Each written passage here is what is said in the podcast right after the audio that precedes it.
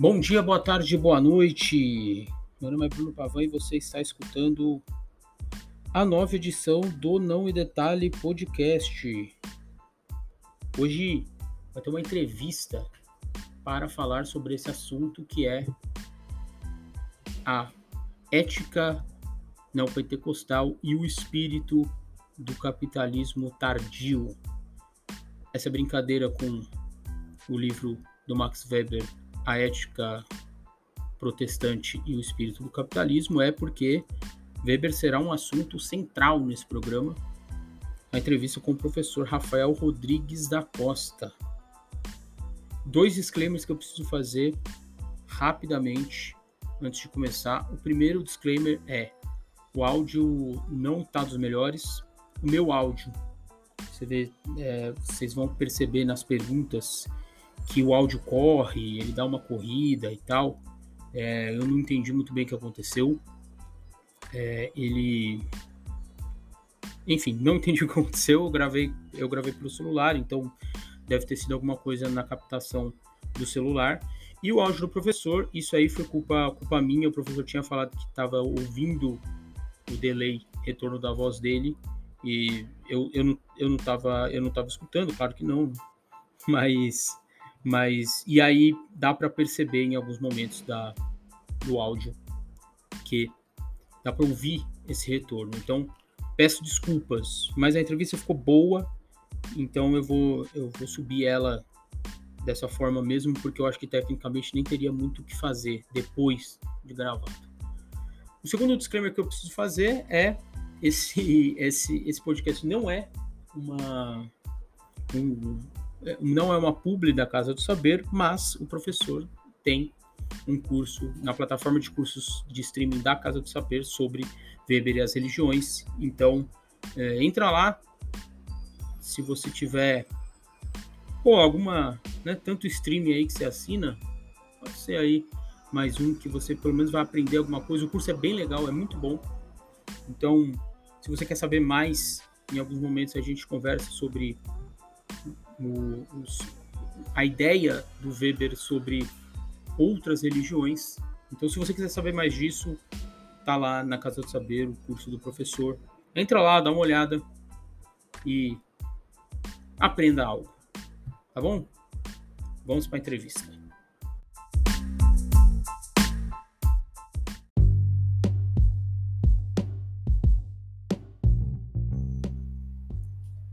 Professor Rafael Rodrigues da Costa, um prazer estar com você aqui no Não em Detalhe Podcast. Se apresente primeiro para nossa audiência, o que você faz, o que, que você estuda. Vamos, se apresente aí para o pessoal. Maravilha.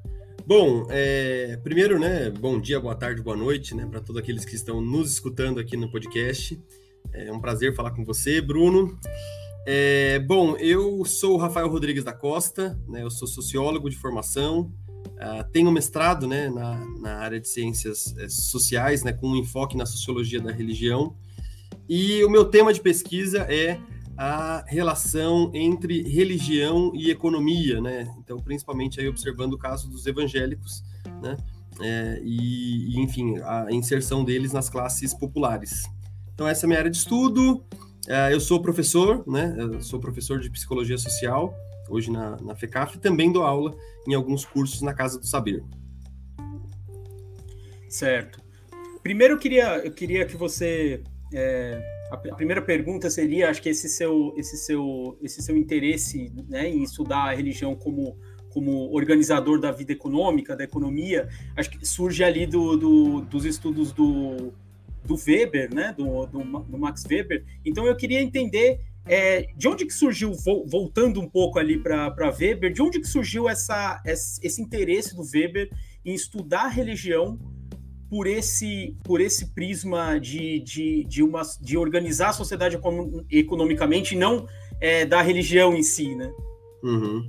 Ah, interessante sua pergunta, né? Porque de fato, né, você acertou aí o meu interesse ah, é, pela, pela religião, né, pela sociologia da religião, surgiu justamente com, com a obra do Weber, né, a, talvez a sua obra mais famosa, né, que é a Ética Protestante e o Espírito do Capitalismo. É, eu, eu li essa, essa obra, inclusive, no cursinho, Bruno. Eu, eu, eu, eu, eu ia fazer outra faculdade, estava com outra cabeça, queria fazer arquitetura e tudo mais. E aí o professor da, da faculdade, é, o professor no cursinho, falou dessa obra né, que o Weber tinha feito, né, um texto que, que explicava, de certa forma, as origens do capitalismo uh, pela, lente, é, pela lente religiosa. E eu achei aquilo fascinante, né, porque minha família tinha, é, tinha uma longa tradição protestante, né? E, e, eu fiquei curioso naquilo ali, fui ler a Ética Protestante, achei um livro interessantíssimo. E aí depois eu acabei é, indo fazer sociais, não fiz arquitetura, né? E mudou minha vida como um todo. Acho que foi um bom encontro, assim, né? Encontrar o Weber no cursinho. E de fato, né? Você falou aí desse autor, nesse, desse grande autor aí, é, um dos fundadores, né, das ciências sociais. E, e, e, tem uma coisa muito interessante no Weber, que é a, o seu interesse, né? é, pela, pela religião, que é um interesse secundário para o Weber, né? Embora a gente conheça muito ele pela ética protestante e espírito do capitalismo, que sem dúvida né, é, foi o seu texto mais famoso, que realmente deu muita repercussão, mas o fato é que o Weber é um economista né, de formação, né? Ele, ele era é, economista e, e, também um grande especialista em direito, né? E, na verdade, o interesse dele pela, pela, pela religião sempre foi uma coisa muito, é, muito periférica, né? A, ele até fala isso, né, para um, um amigo dele, né, numa carta de juventude, que, é, é, que ele fala que, inclusive, o interesse, o, o, o interesse, né, que, que ele não tinha ouvido musical para religião, né? Ele fala assim, ah, não, não, tem, não, não tem ouvido musical para a religião, querendo dizer que, que a religião sempre foi uma coisa estranha para o Weber, né? Embora a mãe dele tivesse sido uma, uma calvinista, né, bastante religiosa, esse é um tema que não interessou ele. Porém, é, não interessou no, no, quesito fé, né? Mas o que vai acontecer é que ali na virada do século XIX para o século XX, uma série de economistas historiadores né, alemães vão se interessar pelo tema da origem do capitalismo, né? O que que, o que, que fez a passagem, né, do modo de produção medieval, feudal, para o surgimento do capitalismo moderno. Né? Então, grande parte ali dos, dos economistas é, e historiadores né, daquele período estavam interessados naquele, naquela discussão, principalmente na Alemanha, e não era por acaso, porque na Alemanha, naquele período, estava é, acontecendo as grandes reformas modernizadoras é, do Estado alemão, estava né? surgindo né, para valer aquilo que a gente chama de Alemanha hoje, né? Até aquele momento, se a gente for lembrar, a Alemanha era, era um conjunto de principados, ducados, né? Era tudo fragmentado, né? É, bem aos moldes medievais, assim, para a gente dizer o que, que era a, a, a Alemanha naquele período, né? E aí o que, que vai acontecer, né? A partir, é, a, a, partir ali do Bismarck né, e da unificação alemã, esses principados e ducados passam a ser centralizados num Estado moderno, né? É, numa capital é, é bastante urbanizada, né? Então começa um processo de urbanização das grandes cidades alemãs, é, junto com essa modernização do Estado. Então as mudanças sociais foram vertiginosas, né? Para um país que tinha ali uma grande maioria agrária, uma população muito tradicional, né? É, então aquelas mudanças elas eram mudanças muito intensas na sociedade alemã e isso impressionou, né? É, os intelectuais da época que acabaram se interessando, né? Por esse por esse pulo do gato, né? Essa transformação aí é, é, do salto para o feudalismo para o capitalismo. Então isso fez com que a, é, boa parte dos, dos, intelectuais ali da Alemanha se, se, se, interessasse por esse tema. E aí vai surgir uma obra que vai chamar Sobre o Capitalismo Moderno, de um sujeito chamado Werner Sombart, não economista alemão, muito importante do período e que aí ele vai escrever então esse artigo dizendo que o, o, o, início do capitalismo tem a ver com uma espécie de espírito capitalista que teria surgido na Renascença, ou seja, ali no século XV, né? Ele vai se localizar principalmente ali em Florença, né? Que é, é o marco, né? Que a gente considera ali o início daquilo que a gente pode chamar de, de capitalismo financeiro, né? Por conta dos seus, dos seus bancos, né? Do, da sua lógica é, mais bancária, né? E financeira. E aí ele vai dizer, então, assim, que, que a elite daquela época ah, é, criou, então, essa paixão por lucros, né? Esse desejo insaciável por lucros. Então, que esse espírito do capitalismo, de, então, acumulação, essa lógica predatória, né? De querer o lucro pelo lucro, né? A paixão pelo lucro, né? tem uma expressão em latim que, que traduz bem isso, que é auris sacra fames, né? É, é, fome por ouro, né? Essa ganância, né? Que vai surgir. Ah, o Werner Sombart, então, vai dizer que vai surgir dessa elite é, florentina e que vai se espalhando né, para todos os países da Europa, criando, assim, o capitalismo moderno, né? Ah, o Weber lê essa obra, né, ele lê esse, esse artigo, é, esse artigo ia sair numa revista que o Weber era editor, é, ele ficou bastante incomodado com aquele artigo, ele achou que a, a, conclusão do Werner Sombart era equivocada, mas o caminho era interessante, né? Então, a, é, se o capitalismo tinha um espírito, e essa era a grande novidade do capitalismo, né? O, é, era, era justamente é, romper com o modo tradicional de produção e criar uma nova mentalidade, a mentalidade capitalista, é, o Weber falou: bom, eu, eu, concordo com o Sombart, existe um espírito do capitalismo, porém, não é esse lugar que ele está falando. Então, ele vai escrever um artigo, que em princípio é um artigo resposta à tese do Sombart, mas que vai ser, na verdade, o rascunho né, do texto A Ética Protestante e o Espírito do Capitalismo. Né? Então, que aí ele vai tentar então responder o Sombart, dizendo: olha, o, a origem do capitalismo não se explica pela, pelo espírito da ganância. Por quê? Porque ganância a gente já teve em muitos momentos da história. Né? A ganância não é uma peculiaridade do capitalismo. Né? E não é a, melhor forma que explica o capitalismo. Porque o que melhor explica o capitalismo não é a ganância, mas sim a ideia de que nós nascemos para o trabalho, de que nós somos vocacionados para o trabalho de que há uma vocação é, no trabalho profissional. Então, aqui o, o Weber é, localiza isso e ele vai dizer o quê? Né? De que essa peculiaridade espiritual, essa novidade espiritual que há no capitalismo moderno, é, é é possível ser explicado a partir uh, do, dos influxos culturais, para a gente usar o termo do Weber, né, os influxos culturais da reforma protestante. Então, ou seja, é, o que, que a reforma protestante tem a ver com o espírito do capitalismo? Porque o que, que o Weber vai perceber? Que a partir da reforma do protestante vai ter uma mudança de mentalidade no próprio cristianismo. Então, ele vai escrever lá um, uma parte do texto, ele vai dedicar ao conceito de vocação religiosa em Lutero, que é, é, o que, que significa a ideia de vocação por Lutero, né? É uma noção diferente do que a Igreja Católica tinha visto até então. Né, o Martinho Lutero, o grande nome da Reforma Protestante, né? O, o principal nome ali da, do cisma, né? Que vai, que vai separar católicos e protestantes.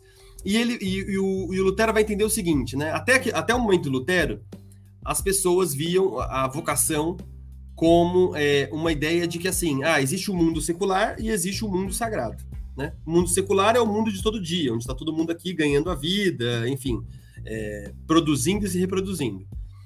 A novidade, né, é, é, o, o, o, o, que, o que seriam vocacionados? Seriam, então, essas pessoas que sairiam é, dessa vida cotidiana comum secular e foram vocacionadas, chamadas por Deus para se tornarem então é, ministros do Evangelho, né? Ou seja, seja sendo monges, né, nos monastérios, é, seja como padres, enfim, pessoas que vão ser afastadas deste mundo, elas vão ser retiradas desse mundo para servir o propósito de Deus, né? Então, vocação significava isso, né? Ou seja, vocação no latim significa vocare e vocare significa chamado, né? Deus chamou essas pessoas para sair deste mundo para ir para o mundo dele, para o reino de Deus, para a construção do seu projeto é, celestial aqui na Terra. Então, essa, era, é, essa é a noção tradicional de vocação.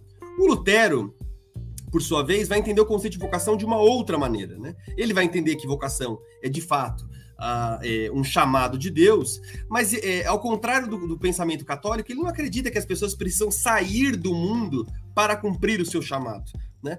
A, a noção do Lutero, do Lutero, é exatamente o contrário. Né? Ele, acredita, ele acredita que a ideia de vocação é, é a pessoa cumprir o chamado dela neste mundo, no mundo secular, no mundo cotidiano, no mundo do dia a dia.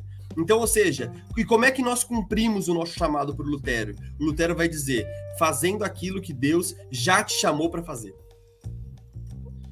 O que, que significa isso? Se você é sapateiro e se converteu, seja o melhor sapateiro seja o, o melhor é, o melhor motorista de Uber, seja o melhor advogado, seja o melhor médico, ou seja, quando você cumpre a sua função na Terra é, da melhor maneira possível, da forma mais cristã possível, então você está é, fazendo uso da sua vocação, que é Deus te chamou para fazer aquilo que você já está fazendo.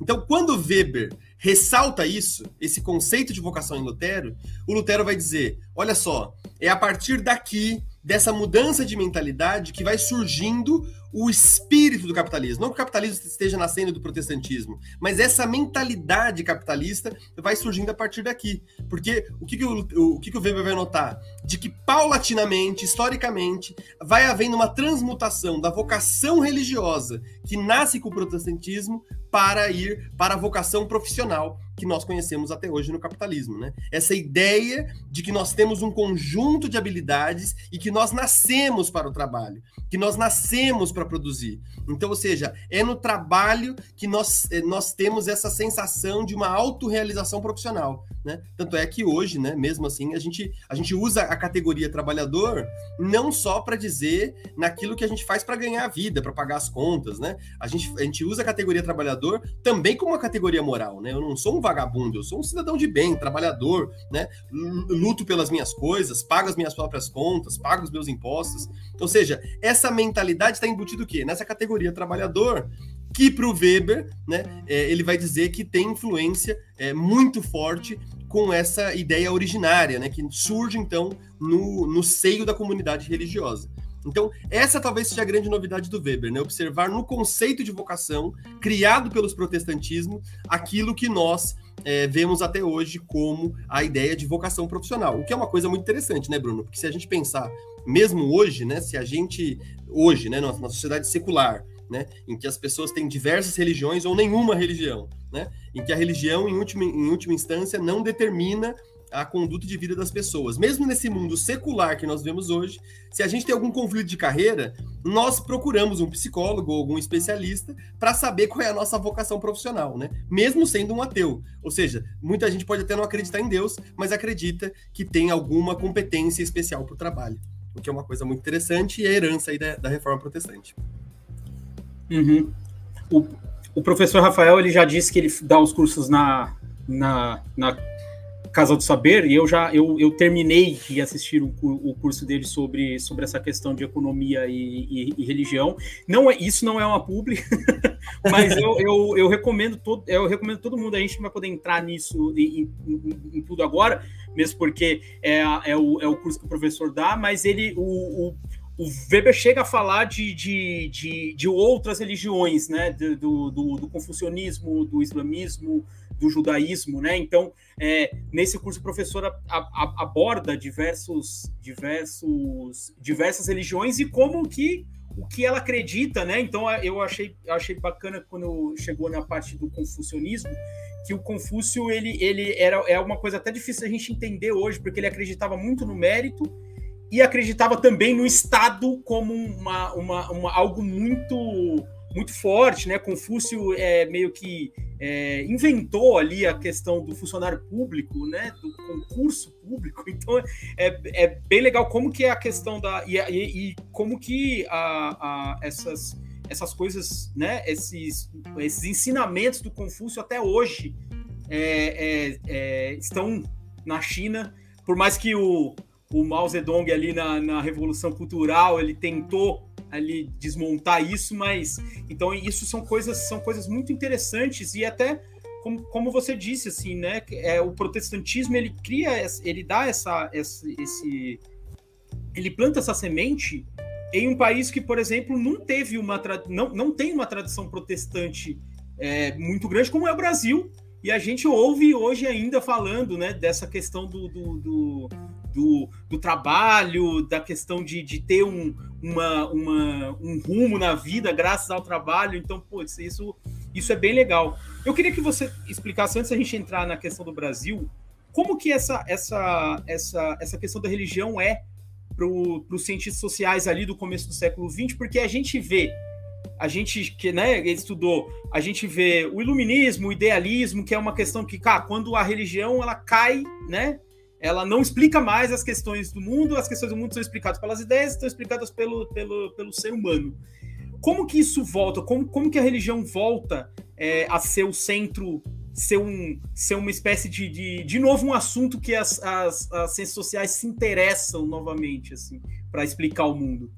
Não, interessante esse ponto, né? Porque, com razão, né? Realmente é, existe aí um movimento filosófico, né? Que vai, que você apontou aí com, com muita razão, né? De que vai surgir ali com, com o iluminismo, principalmente, essa ideia de que a religião é, estava com os dias contados, né? Então a ideia de que as pessoas a partir do momento, é, a partir da transformação do iluminismo, é, as pessoas agora se esclareceriam né, muito mais, né? Não por acaso, né? É importante te lembrar que essa ideia de chamar o período medieval, né, de idade das trevas, é, e, e é justamente uma tradição do pensamento iluminista, né? Que então criou essa ideia de que a, é, o, o, onde tem religião, é, não há razão, só há emoção, só há alienação do ser humano, e é a razão que emancipa os seres humanos, então, é, e, e, toda vez que a razão entra, a fé, o misticismo sai. Então, essa visão iluminista é, vai ter muita influência né, na Europa, no pensamento, é, no pensamento posterior, uh, no pensamento moderno, no pensamento contemporâneo né, da filosofia. Mas fato é que os cientistas sociais perceberam que, mesmo que eles estivessem, é, de certa maneira, contaminados por, esse, por essa visão iluminista, eles não tinham como desconsiderar o fato de que a religião era grande produtora de sentido é, das sociedades até aquele momento. Né? Então, é, embora boa parte ali dos intelectuais da época entendessem de que a religião estava realmente para acabar, né, de que a religião não seria mais, não teria mais a importância, não teria mais o papel que teve em outros tempos, é fato que até onde eles chegaram, a religião de fato tinha muita influência, né? É, é, e, um papel muito relevante, né? Então, o que, que vai acontecer? Você vai ter, por um lado, intelectuais que vão estar tá, é, falando mal da religião, falando que a religião é um atraso para o mundo e que a gente, em nome do progresso, a gente tem que acabar com a religião, né? É um pouco a visão do Augusto Comte, né, que é considerado o pai da sociologia, né? Em certo sentido, Marx, né, também vai achar que a religião é o ópio do povo, né?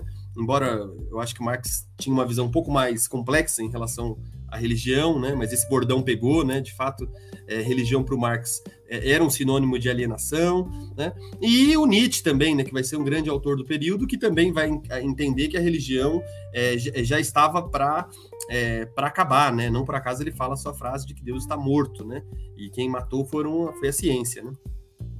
Então, ou seja, havia esse clima ali, né? Então tinha essas pessoas que olhavam para a religião é, dessa forma meio negativa, né? Como atraso, uh, é, e, enfim, né? Olhando sempre por esse viés mais uh, negativo, enquanto, uh, por outro lado, você vai ter o, alguns cientistas sociais, né? E aí acho que o, os dois grandes nomes são o Durkheim e o Weber, né? O Emile Durkheim, né? O sociólogo francês, né? Fundador, né? da, da, da, da, da filosofia enquanto ciência, né? É, na França, e o Weber na Alemanha, né, também a seu modo, é, que vão trazer o fenômeno religioso, né, o Zimmel também na Alemanha vai ter uma importância grande nisso. Mas esses intelectuais eles vão tentar fazer o quê? Mostrar que a religião, é, embora né, eles concordassem de que talvez a religião não tivesse mais o poder de outrora, o poder de influência de outrora, a, a verdade é que a religião ainda explicava muita coisa, né? Então, a, a é, boa parte do mundo que a gente vivia é produto dessa religião e esses traços ainda se perpetuam, né? Então, e, e, aí é um debate muito interessante nas ciências sociais, né? Porque se por um lado o, o Durkheim vai olhar para a religião como uma é, é, a sociedade, né? Como uma espécie de continuidade do fenômeno religioso. Então, para o Durkheim, né? É, vai ter um livro famoso dele chamado As Formas Elementares da Vida Religiosa que ele vai dizer então que o, a espécie de átomo da sociedade surge é, a partir das religiões, a partir das crenças, né? Então, ou seja, a partir dessa efervescência de relações que são produzidas a partir da crença religiosa, teria então criado é, a sociedade, né? Como a gente conhece hoje. Então, a, a, a, a primeira comunidade social seria a religião. Né? Então, o, o Durkheim vê por esse lado. Agora, o Weber, por outro lado, ele entende que a religião ela é produtora de sentido. E nesse sentido, o que ele, que, que ele quer dizer? De que a religião cria novas comunidades.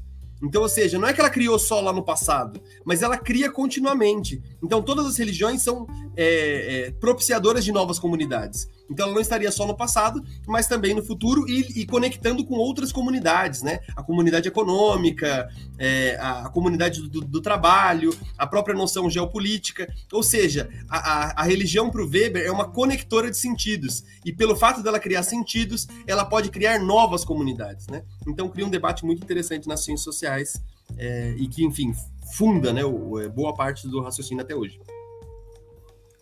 Certo, certo. Para a gente dar um, um, um, começar a dar esse salto para o Brasil, o Brasil né, sempre foi um é, historicamente um, um país católico, né, e um país católico gigante. E, e aí, né, recentemente, o Brasil ele ele ele ele está se tornando cada vez mais um, um, um, país evangélico, né? E aí o Brasil ele meio que é, ele meio que é, pula o, o, o, protestantismo, né? O protestantismo tradicional e, e, e, e aí a, a igreja a, é, evangélica que cresce muito aqui são as de origem pentecostais e neopentecostais, né? Queria que você me explicasse é, é, porque como que surge essas, essas, essas religiões e, e por que que elas, elas, elas ganham esse, essa importância atual é, aqui no Brasil a ponto de ser uma, uma ameaça, né, para ameaça entre aspas, né, mas para a hegemonia da Igreja Católica? É, acho que para a Igreja Católica realmente é uma ameaça, você está correto. Né? É, para quem é católico, é um, é, para quem é da liderança da Igreja Católica, o avanço evangélico, sem dúvida, é um abacaxi, né? Mas a, acho, que, acho que é interessante te observar isso, né? Porque a, que a gente está vivendo hoje no Brasil, Bruno, é uma, realmente uma, uma revolução cultural, né? Não é a do Mao Tse Tung lá na China, né? mas há uma revolução cultural acontecendo uh, é, no país muito por conta do avanço evangélico. Né? É, há uma, uma grande mudança cultural e a gente pode ver isso, inclusive, é, não só nos, no, nos números, né? nas estatísticas oficiais, né? a gente percebe que uh, o crescimento evangélico é bem impressionante, né? se a gente olhar para as estatísticas, né? só para a gente ter um dado na cabeça, né? É, os evangélicos no Brasil, nos anos 80, eram um pouco mais de 6%. Né? É, e hoje, né, com, com, as últimas, com os últimos levantamentos, a gente percebe que eles estão aí é, chegando a 31%. Então, ou seja, quase um terço do Brasil hoje é evangélico, né? Ou seja, com 40 anos atrás, isso era impensável, né? Era uma minoria. Então, o crescimento evangélico é muito expressivo, muito consistente e, e, e boa parte dele né, acontecendo é, na esteira do declínio uh, católico. Então, por isso que eu acho que é um problemão para os católicos mesmo. Mas é um problema que não é, é, é, assim, a revolução não é só estatística, né? Basta a gente andar aí por qualquer cidade no Brasil, você vai encontrar uma Assembleia de Deus, é, uma Igreja Universal, é, uma, é, uma, uma, uma dessas pequenas igrejas também que tem muita influência, sei lá, é, igrejas em células, né? Tem muitas hoje. Então a gente percebe que existe uma coisa muito forte, né? Hoje no Brasil, é, é, o segundo gênero musical mais escutado em todas as plataformas de streaming é o gospel, né? Então, é, o primeiro lugar é o sertanejo, salvo engano, o segundo é o, segundo é o gospel e o terceiro é o funk, né? Pra você ver que o Brasil realmente é o país das contradições, né? Mas, de fato, a, a influência evangélica ela é perceptível de diversas formas, né? Na nossa cultura brasileira, para além da TV, para além do cinema, né? Enfim, todas essas produções culturais que também têm mostrado aí a influência dos evangélicos. Agora, como isso aconteceu, né? Como você trouxe a pergunta. Bom, eu acho que é, a gente nas ciências sociais a gente fala muito sobre a origem é, é, é dos evangélicos pentecostais, muito uh, por conta da, de um movimento que vai acontecer nos Estados Unidos, né, em Los Angeles, lá em 1906, que é conhecido né, como o milagre da Rua Azusa, né, uma rua que tem em Los Angeles até hoje, lá, né, um, um, um marco para eles, é, que era então uma igreja que, e, é, que foi, um, na verdade, um movimento que surgiu ali de pessoas, né, é, é, lideradas ali por um, por um, por um ex-escravo, né, William Seymour, ou seja, negro, né, ex-escravo, liberto ali, americano, e que vai criar, então, esse movimento, que é uma espécie de movimento que, é, que buscava uma coisa que era a, uma espécie de dons espirituais, né? Eles se reuniam para orar, para ter dons espirituais, porque eles acreditavam que o Espírito Santo é, é, se manifestava né, no corpo das pessoas, né? Seja é, pelo falar em línguas, né? Que ou seja, é o ato de falar em línguas estranhas, né? Língua dos anjos, né, línguas espirituais, é, seja por outros dons, né? Dom de cura, dom de profecia é, e outros milagres que aconteciam no lugar, né? Isso pegou muito, né? Ali em Los Angeles, na periferia, e se espalhou pelos Estados Unidos com uma, é, com uma força muito rápida, né? É, e, e, geralmente por, por pessoas muito pobres, né? Então, entre negros e imigrantes uh, é, europeus, né, ali nos Estados Unidos naquele período, é, esse movimento que teve muita força, né, cresceu e se espalhou pelos Estados Unidos. E curioso, porque uh, foi justamente esse movimento de imigração né, europeia é, que estava acontecendo tanto nos Estados Unidos quanto no Brasil, foi justamente esse fluxo migratório que fez os evangélicos, é, esses evangélicos pentecostais chegarem no Brasil, né? Porque, ao contrário, por exemplo, de outras, de outras denominações, mesmo evangélicas, né? Que a gente chama de protestantismo histórico, né? As igrejas batistas, luteranas, presbiterianas, etc., que são igrejas que estão mais vinculadas com essa com essa fase da reforma protestante, né, com essa religião mais racional, né, é, essa religião do livro, né, ou seja, que, que lê bastante a Bíblia, que cria cursos de teologia, de seminários e tudo mais, que cria né, aquilo que a gente chama de tipo ideal burguês, né, que é o, que é, que é, que é esse que o Weber, né, na verdade, estava olhando, né, o cara que poupa, o cara que não gasta, o, sabe, que tem a sua famíliazinha ali, né, com as, é, pai, mãe, filhos, né, um formato monogâmico, heteronormativo e tudo mais. Esse é o tipo burguês que surge em boa medida com esse protestante histórico. Né? O protestante que a gente está falando aqui agora, que é o protestante pentecostal, ele é um pouco diferente disso, assim, porque ele não é tão racional, né? ele não é tão erudito, né? ele, ele não é tão é, ele não é tão de classe média, né? ele é pobre, né? em sua maioria, ele é pobre, trabalhador, é, é, é, é, em boa medida negro, né? No Brasil, aliás, os evangélicos hoje se tornaram a religião mais negra do Brasil, né? Mais inclusive do que as religiões de matriz africana. Né? Então, ou seja, é, é, interessante de observar esses traços culturais evangélicos porque eles se perpetuam na história. Né? Então, ou seja, é, esse crescimento evangélico vai acontecer principalmente nas camadas mais pobres e periféricas do Brasil, né? entre pobres e negros, trabalhadores informais. Então, ou seja, é, o, o movimento evangélico pentecostal veio para o Brasil por conta dessas, é, desse fluxo migratório das imigrações, né? Os trabalhadores, os imigrantes, né? É, suecos e italianos lá que conheceram o movimento pentecostal logo no início mesmo, né? E é logo no início mesmo, porque a, o, o, o, movimento pentecostal surge em Los Angeles em 1906, né? Os primeiros imigrantes evangélicos vão chegar no Brasil em 1910 ou seja, quatro anos depois. Então, é bem no início. Então, por isso que a gente fala, inclusive, que o crescimento evangélico pentecostal ele acontece de forma simultânea, né? É, tanto nos Estados Unidos quanto no Brasil, né? Com algumas conexões, inclusive, né? Entre, as, entre, as, é, entre esses evangélicos. E aí o que vai acontecer é isso, né? Eles vão chegar no Brasil, ali no norte e nordeste, vão começar a crescer muito, né? Principalmente por essa, por essa lógica de pobre para pobre, né? Uma religião de pobre para pobres, porque são pobres pregando para outros pobres, né? Na realidade daqueles pobres. E não é só pregação, né? Porque é, é, é, isso que muitas vezes a gente não percebe, né? Mas os evangélicos, eles não, a, a, os evangélicos e a igreja evangélica em si, né? Ela não é só um espaço de culto, né, por onde ela chega. Não, ela também é um espaço é, social, né, de assistência, de acolhimento, é, é, de pertencimento, né? Então, a, é, muito do crescimento evangélico no Brasil está ligado com os processos de urbanização das grandes cidades, né? É, basta a gente lembrar aqui, Bruno, que assim, se a gente for ver o processo de urbanização de São Paulo, uh, Belo Horizonte, uh, uh, Rio de Janeiro, né, Porto Alegre, são processos de urbanização muito parecidos, né? Que, ou seja, tem um centro, né? É, bem urbanizado, com uma boa, uma boa infraestrutura, e uma periferia que vai se construindo ao redor, né, do jeito que dá, então sem infraestrutura, uma infraestrutura precária, que geralmente são onde os pobres vão ficando, né?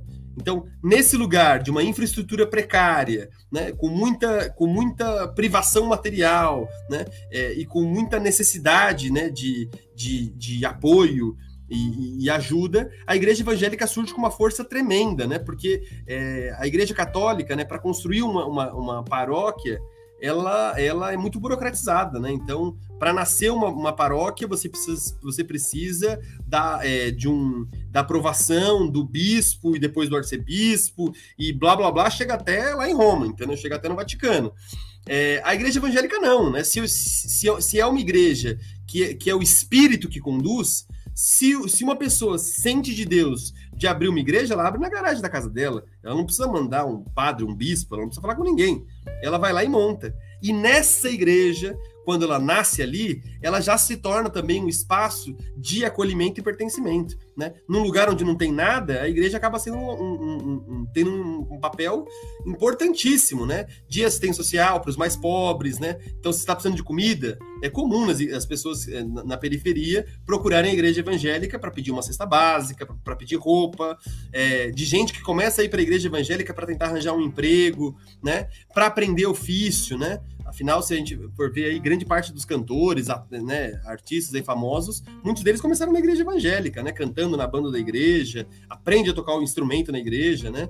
Então, ou seja, a, a, igreja é tudo isso, né? Então, é o lugar onde os vizinhos se encontram, onde aquela pessoa que muitas vezes é, teve um passado difícil, né? Às vezes vinculado com criminalidade, é, é, sei lá, com, com N situações ali de, de violência, de abuso, é, é, na igreja evangélica que ele também pode ver uma espécie de redenção, né? De reescrever a sua história, né? E, e, aí, assim, se aquele cara era um bandido, perigoso e tudo mais, e se ferrou na vida, a igreja acaba sendo um lugar importante para ressignificar essa história. Não, mas agora ele é crente, então ele é aceito numa comunidade, que também ajuda ele de maneira é, é, material mesmo, né, com as coisas da vida.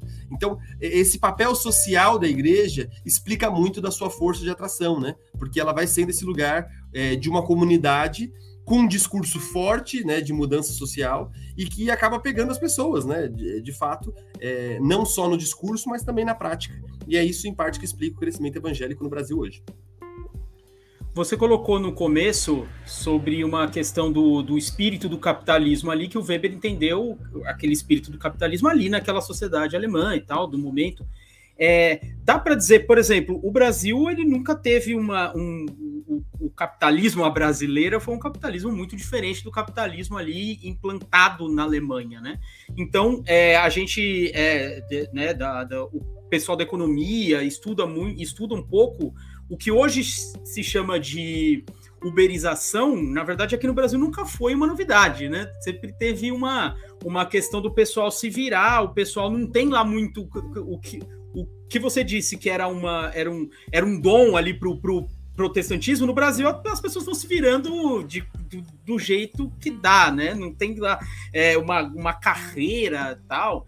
E, e, aí eu queria saber se você, se você consegue fazer esse paralelo desse, desse crescimento dessa, dessa, dessa lógica pentecostal e neopentecostal do Brasil com essa espécie de capitalismo de capitalismo tardio, dessa questão do, do, do, do trabalho no Brasil sempre ser visto sempre, sempre ser visto como algo algo que está mudando, você precisa colocar dinheiro na sua casa e você vai fazendo o que, o que pinta e tal.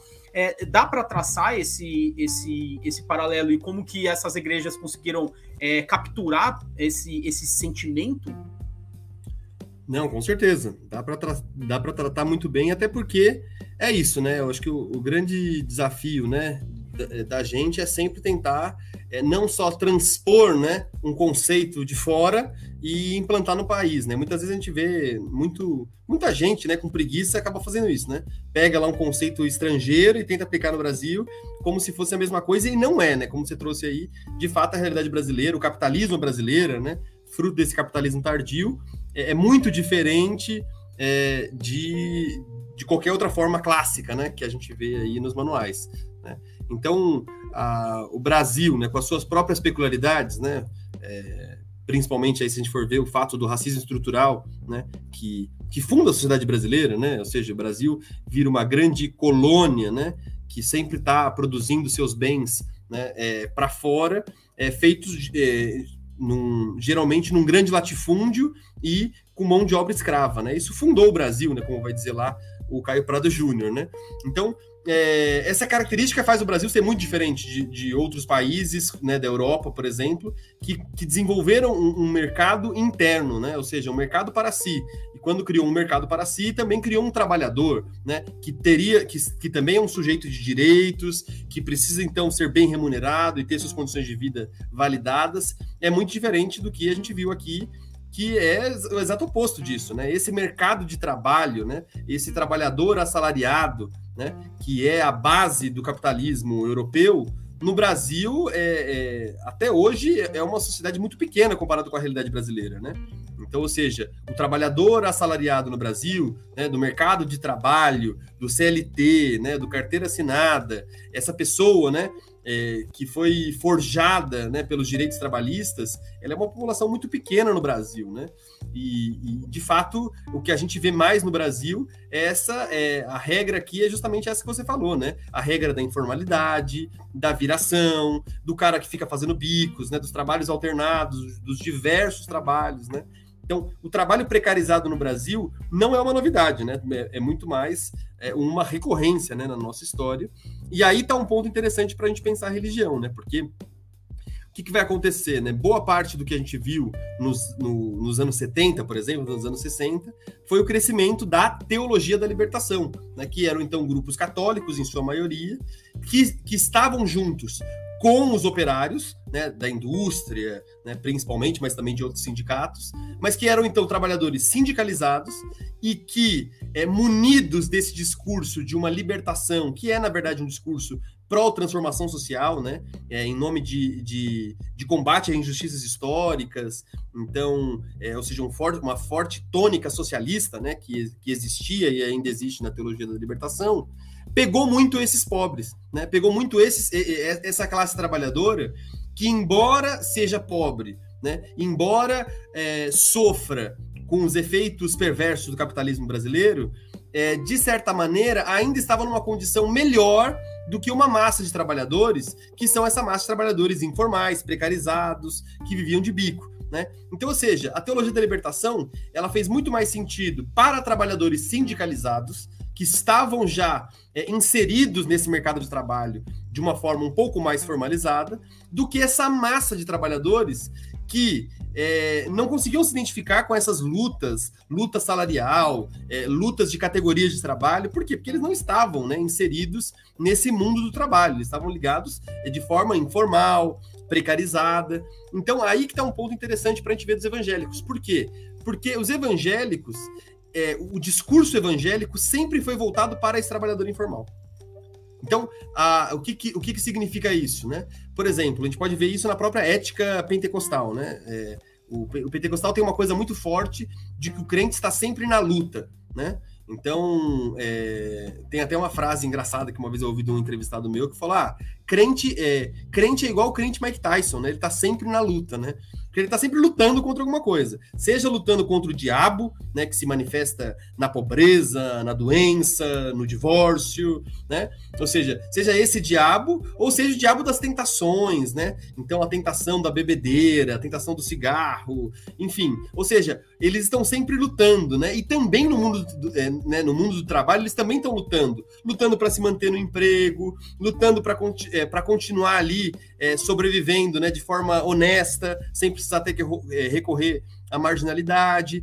Então, ou seja, é, esse crente, né, essa pessoa que está sempre na luta, encontra no, na, na, ética evangélica um sentido para essa vida que parece, né, à primeira vista, uma vida caótica e de puro sofrimento. Então, ou seja, é como se a, a, a, a igreja evangélica positivasse essa luta existencial que ele já tem que lidar todos os dias, né? Tanto é que é engraçado, né? Eu escrevi isso na minha, na minha dissertação, né?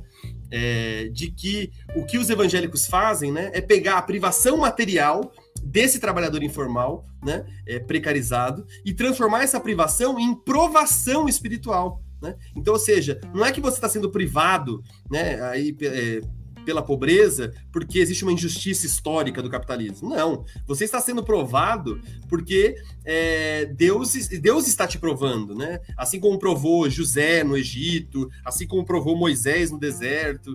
Então, ou seja, todos eles passaram pela aprovação para serem aprovados por Deus. Então é preciso que você passe pela prova, né? Ou seja, passe por essas provações, é, aguente firme, né? Não ceda às tentações do diabo, não abandone a igreja, é, não caia na bebedeira, não bata na esposa, se mantenha firme ali. Ou seja, essa lógica da resiliência, né? Que a aprovação traz, cria então para esse evangelho, para esse evangélico uma dignidade especial, né? que faz então com que aquela vida sofrida tenha um sentido, tenha um propósito. Então, por isso que muitos pesquisadores vão entender que essa ética evangélica é, é, é, cria então uma espécie de ética desse novo capitalismo brasileiro, né? Que é esse capitalismo é, que nessa era uberizada, empreendedora, né? Que os trabalhadores informais passam a ser chamados por outros nomes, né? Que não trabalhador precarizado, informal, ah, essa, é, é, esse estilo de vida, né, esse estilo de trabalho, ganha um propósito, ganha, ganha um sentido de fé, inclusive. Então, é, faz com que esse discurso né, ele acabe se espraiando para a sociedade e tendo uma influência cultural gigantesca. Né? É, não por acaso a gente vê aí, inclusive, que é, muito do discurso empreendedor de hoje em dia é fortemente influenciado por é, pastores, né? tem um monte de pastor aí que virou coaching, né? porque de fato existe uma aproximação muito grande entre a ética evangélica da aprovação, é, de estar na luta, é, firme, não cair, não desistir, é, essa ética, né? essa racionalização do mundo acaba criando então uma espécie de afinidade eletiva com esse trabalho que, que exige muito desses caras, né, justamente nisso, né? Exige disciplina, exige um esforço, exige uma concentração, né, muito forte, e que ao invés dele pensar isso de uma forma é, negativa, né, como uma injustiça, ele já entende como parte do projeto de Deus, e aí sim há uma espécie de afinidade, né, entre a religião e a posição de classe dessas pessoas. Inclusive na, inclusive na questão de ter, é, de olhar, de olhar o Estado, né, o Estado como um um, um, Estado como um adversário, digamos assim, né? É, aí eu acho que. E aí, muitas vezes é engraçado como que. Como você explicou muito bem, como que esses o, o, os neopentecostais eles se encontram com um discurso, um discurso é, liberal que teoricamente não teria que pertencer a essa a, a, a, esse pessoal mais pobre, né? Que foi que que, que, que, está nas igrejas, mas que muitas vezes acontece, né? Esse, esse, esse contato entre uma, uma, a, a virtude do, do, do, do, mercado, né, de um lado, e a virtude, né, essa questão da aprovação, contra uma questão, uma, uma, uma presença de um, de um Estado, né? O Estado como algo algo que atrapalha, né? E aí e isso, isso também é, é, se encontra. E eu queria, eu, é, acho que você já até tocou, tocou no, no nesse assunto, mas quando que é, essa questão, essa questão do, do, dos, dos, dos neopentecostais, de fato eles se encontram com, a, com o discurso da extrema direita? É nesse, é nesse contato de estamos lutando o tempo inteiro contra uma, um algo maior. É, e aí também queria também perguntar sobre a questão é, a questão também da, né, dessa dessa intolerância religiosa, né? Que acho que é, em primeiro momento, como você você explicou muito bem, é, o pentecostalismo ele, ele, ele, ele não nasce, né, teoricamente intolerante às outras religiões, né? Mas isso vem dando isso desde do, do crescimento neopentecostal brasileiro, ele vem acontecendo nessa contra contra terreiros, né, principalmente, né? contra religiões de matriz de matrizes africanas. Então eu queria eu queria é, é, a, acho que já encaminhando para o final, encami é, é, dizer, é, perguntar em, em, que, em, que, em, que, em que sentido esse, esse discurso se encontra com o discurso da extrema-direita, até por questões do o, o, Bolsonaro, por exemplo, ele foi batizado e tudo mais, mas ele, teoricamente, ele não é uma liderança evangélica, né? uma liderança pentecostal é, é, é histórica, ele, ele é católico, né? acho que de, de, de nascimento, enfim, mas ele foi, ele passou né, pelo, pelo aquele batismo, né? Mas e aí eu queria entender, e até acho que uma questão americana também, né? Porque o Trump também não é um cara de, de com ligações, né? De, é um cara super rico, né? Também. Mas e aí eu queria, queria é, é, entender dessa questão do, do como, como que ele se encontra como que esse discurso se encontra com o discurso político, né? É, da extrema-direita, porque a gente já via no, nos, nos, governos é, Lula e Dilma, principalmente ali a questão do, do, do, do, partido, né, do PRB, que hoje é o, o Republicanos, é próximo, né, de, de governos, a gente já viu essa proximidade com governos é, progressistas, né, e isso agora eles, eles vestiram uma, é, uma, uma a camisa da extrema-direita e agora eles estão é, embarcando. Então, quando que há esse encontro, você acha? Olha, acho que é importante de observar, né? Você trouxe vários pontos interessantes, né, para gente, a gente ver, e eu acho que talvez o que ajude a gente a perceber é, é a aproximação entre, entre evangélicos e extrema-direita, ela já é uma ela já é uma aproximação de longa data. Então, é, a gente já localiza né, na história dos evangélicos essa aproximação, pelo menos desde os anos 50 no Brasil. Né? Então, não é por acaso que, que, que a gente usa evangélico, né, é, esse termo, né, para falar desse protestantismo, chamar de evangélicos né, como um sinônimo, é, que é justamente o, o, nome nos Estados Unidos do movimento, é, do movimento protestante político de extrema direita, né? Os evangelicals, nos americanos, né, os evangélicos, eles são um grupo ultra conservador né, dos protestantes, né? Estão geralmente ligados com Tea Party, enfim, com, com grupos é, extremistas ali da política americana. Né? E foram justamente é, esses evangélicos que começaram a aparecer no Brasil, principalmente nos anos 50, fazendo grandes cruzadas. Né? É, eu até escrevi um artigo recente sobre isso, né? mostrando o quanto a, a, influência de missionários americanos, né? principalmente depois do pós-guerra, é muito grande né? no, é, no movimento evangélico. Né? Então, pensar que o Billy Graham lotou um Maracanã, né, sei lá, nos anos 70, desculpa, nos anos 60, e, enfim, outros grandes é, pregadores americanos, T.L. Osborne, começam a vir para o Brasil justamente na ditadura, é, mostram muito dessa, desse trânsito, né, entre missionários evangélicos americanos, né, conservadores, é, com as igrejas brasileiras, né. Então, ou seja, há um processo de, de aculturação, né, dos valores americanos é, conservadores de longa data no Brasil, né. Mas se a gente for é, observar, esse movimento, ele, embora ele esteja acontecendo né, é, aos poucos durante esse longo tempo, é, é, também verdade que esse movimento, ele, né, durante boa parte da sua história, né, foi geralmente um movimento difuso, não era concentrado. Então, assim, os evangélicos cada vez mais foram se apropriando de pautas conservadoras, mas não, não viam na política é, uma possibilidade de transformação social, né? Até porque, é, se a gente for ver no, no universo evangélico, eles estão muito mais preocupados com o que vai acontecer na outra vida, ou seja, é, buscando muito mais a salvação para o céu do que necessariamente mudar alguma política de Estado, enfim, tomar o poder não estava nos planos evangélicos durante muito tempo, né? Mas o que, que vai acontecer? Uh, a gente observa ali que no final, eh, no, no, no, no segundo governo Dilma, né, se a gente pode dizer ali, 2014, né, aquela eleição que foi tão emblemática, né, pós, é, pós, é, pós junho de 2013, todo aquele movimento que reacendeu, né, é, de certa maneira, tanto uma, uma, uma, uma, esquerda, mas principalmente, né, uma ascensão de uma direita, extrema direita, a, o que, que vai acontecer? É, muitos evangélicos vão começar a, a entender de que é preciso ter mais força é, política para enfrentar uma espécie de avanço do progressismo, né? Então, é, se a gente lembrar aí no, no governo Dilma, principalmente, é, várias pautas de direitos humanos começam a ser trazidas, né, pelo governo e pela base governista, né? Então, é, começa então a se discutir, né, é, propostas de educação sexual nas escolas, discussões sobre gêneros nas escolas, é, enfim, a, a, comissão da verdade, né, é, enfim, assuntos de direitos humanos que, não, que embora já estivessem é, né, é, sendo discutidas, né, já nos últimos governos, o fato é que esse assunto chama muita atenção para os evangélicos conservadores, né?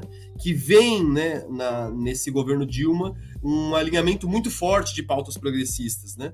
E, e, aí, bom, toda aquela confusão que já aconteceu no segundo governo Dilma, né, que vai criar ali o um ensejo para o golpe, né, de 2016, é, os evangélicos então entendem que é, é, não só eles precisavam se preocupar mais com política, mais com os assuntos desse mundo, mas também que eles tinham poder para emplacar uma própria agenda no cenário político daquele momento. Então eles não precisavam ser mais coadjuvantes na política. Os evangélicos então tomaram uma pauta, uma pauta é, é, conservadora muito grande, né? E muito motivado por essa tese que vai ser uma tese essencialmente neopentecostal, de uma tese de guerra espiritual.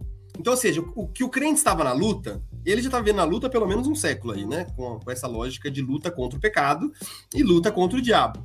Mas o que os neopentecostais vão fazer é tentar pegar essa luta, que é, em, em, última instância, individual, e transformar ela numa luta coletiva. Porque não é só você lutando contra o pecado, mas é uma luta contra o sistema, o sistema deste mundo, que é dominado pelas forças das trevas.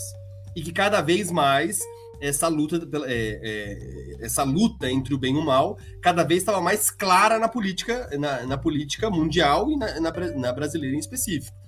Então, ou seja, começa-se um clima de que nós estamos então vivendo uma guerra espiritual com diversas batalhas espirituais acontecendo ao mesmo tempo, né? Então, ou seja, forças do bem versus as forças do mal, e que a igreja precisa se posicionar a favor do bem, senão o bem vai perder. Então, ou seja, a, um, as forças do mal já estão se organizando na política, tentando mudar é, é, mudar a concepção de gênero, concepção de família, eles querem destruir a família, eles querem destruir as crianças, é, eles querem aprovar a pedofilia. Então eles começam a pensar várias é, é, começam então a, a, circular uma série de informações ali é, que vão alimentando essa, essa visão de mundo de que eles estão em guerra, essa guerra é contra o progressismo, é contra a esquerda, é contra essa agenda que eles entendem que é a agenda do diabo, porque se eles estão contra, é, o contra vai ser o diabo, vai ser o mal, é, e que, e que é, vai depender deles essa, é, se eles não participarem ativamente dessa guerra, eles vão fazer parte do time dos perdedores. Então a própria salvação deles, que era uma questão individual, passa agora a assumir pautas políticas, ou seja, ser cristão é ser contra o aborto, ser cristão é ser contra a ideologia de gênero, é ser contra é, direitos aos homossexuais. Então, ou seja, começa então a pegar esses, é, esses, essas, essas pautas conservadoras e começa a se tornar então é, temas religiosos muito caros para eles, né? É, de modo que o que, vai, o que a gente vai perceber é que mesmo os evangélicos sendo plurais, diversos, né, é, e, e, e muito diferentes entre si, as suas correntes, fato é que, é, embora haja toda essa, essa, essa, diversidade, o que vai acontecer a partir de 2016, principalmente, é uma unificação dos evangélicos política. Então, é, e essa unificação cada vez mais vai ficando clara em torno da pessoa e do projeto do Bolsonaro. Então, ou seja, aí que está o casamento entre extrema-direita e evangélicos para valer, porque é, é, essas ideias já circulavam entre os evangélicos há muito tempo.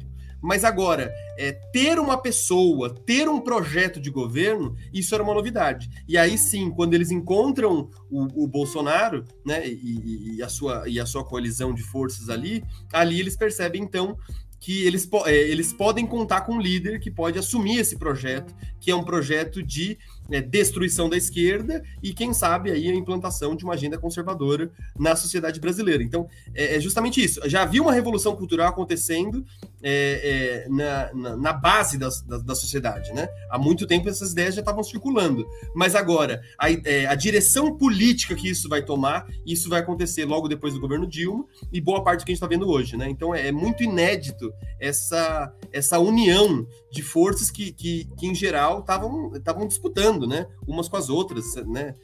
O Silas Malafaia era um inimigo mortal do Edir Macedo, né? E hoje os dois estão juntos, né, nessa luta contra a esquerda, contra o comunismo e contra o PT. Então, ou seja, essa, esse senso de unidade, essa coesão é uma novidade que vem do bolsonarismo e vem com certeza dessa extrema-direita que pegou a luta individual e transformou nessa guerra espiritual. E boa parte da, de, de, desses movimentos que a gente tem visto com os evangélicos hoje, né, de alinhamento com a extrema-direita, está vinculado com essa educação que eles têm vinculado no, nos seus círculos religiosos. Tá certo. Tá certo, professor. Obrigado, viu? É, a gente acho que pelo que eu o que eu pensei aqui, eu acho que já tá bem já tá bem completo. Se você quiser é, reforçar alguma coisa que eu não perguntei, pode ficar à vontade. Imagina, eu acho que realmente foi uma conversa muito boa. Agradeço aí, Bruno, pela, pelo convite. Eu espero que, que isso traga aí esclarecimento, né, pra, ou novas dúvidas, né, para os nossos ouvintes. E aproveitando aí, também queria fazer um merchan, né, é, claro. justamente sobre esse tema aí. Eu acabei de lançar um, um artigo novo, chama Golpe para uns, Guerra Santa para outros, né, que tenta explicar um pouco dessa mentalidade evangélica é, dentro desse novo cenário, né, enfim. É, pós-bolsonarista, né? O que, que os evangélicos estão pensando? Acho que vale muito a pena, saiu na, na Elástica, né? Da revista da Abril. E, e, enfim, acho que é um bom texto aí para quem tiver interesse de saber um pouco mais sobre a mentalidade evangélica no Brasil contemporâneo. Tá certo, tá certo. Obrigado, viu, professor? Valeu, brigadão aí. Tchau, tchau.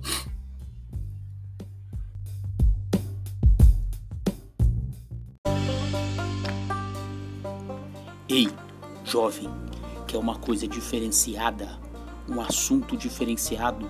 Você caiu aqui de bobeira, não dá bobeira não, pô.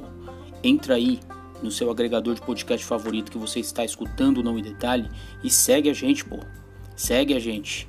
Pode ter episódio novo daqui a uma semana, daqui a 15 dias, daqui a seis meses. Aí vai do, do, meu bom humor.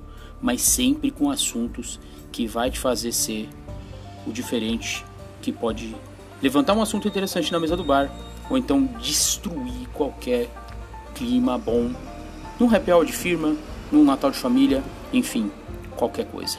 Então, segue a gente aí, não em detalhe podcast.